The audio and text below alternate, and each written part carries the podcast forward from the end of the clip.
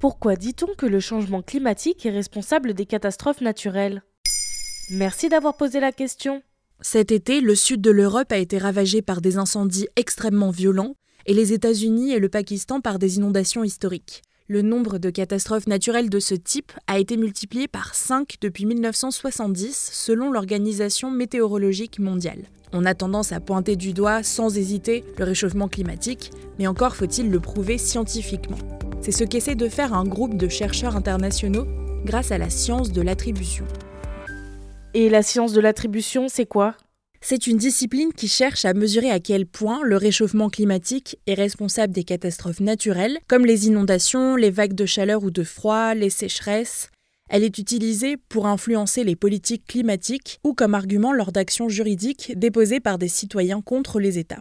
Depuis quand existe cette science? Dans les années 80, Klaus Hasselmann, le prix Nobel de physique en 2021, réfléchit déjà à une méthode pour démontrer scientifiquement les impacts du changement climatique.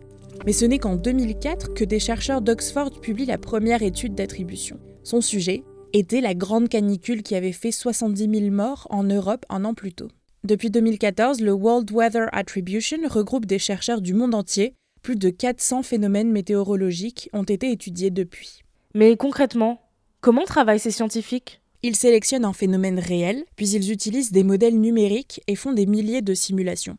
Une partie de ces simulations est faite avec les données du climat actuel, les autres avec celles du climat pré-révolution industrielle, plus froid d'environ 1,2 degré.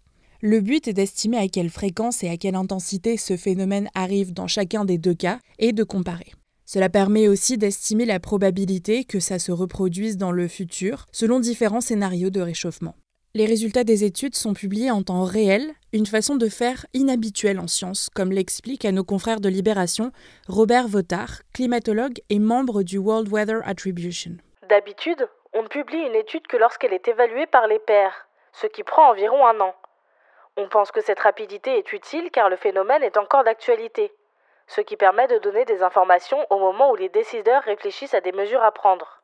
Quels phénomènes météorologiques ont été étudiés récemment? Cet été, au Pakistan, les pluies de la mousson, particulièrement violentes, ont fait 1500 morts. Dans son étude publiée en septembre, le World Weather Attribution écrit que Certains modèles suggèrent que le changement climatique a augmenté jusqu'à 50% les précipitations totales. Un lien causal a aussi été établi avec d'autres phénomènes, comme la vague de chaleur au Canada pendant l'été 2021. Les thermomètres avaient affiché 50 degrés. Selon les chercheurs, de telles températures seraient 100 fois plus susceptibles d'arriver aujourd'hui plutôt qu'il y a 200 ans. Voilà pourquoi on dit que le changement climatique est responsable des catastrophes naturelles. Maintenant, vous savez. Un épisode écrit et réalisé par Antonella Francini. Ce podcast est disponible sur toutes les plateformes audio, et si cet épisode vous a plu, n'hésitez pas à laisser des commentaires ou des étoiles sur vos applis de podcast préférés.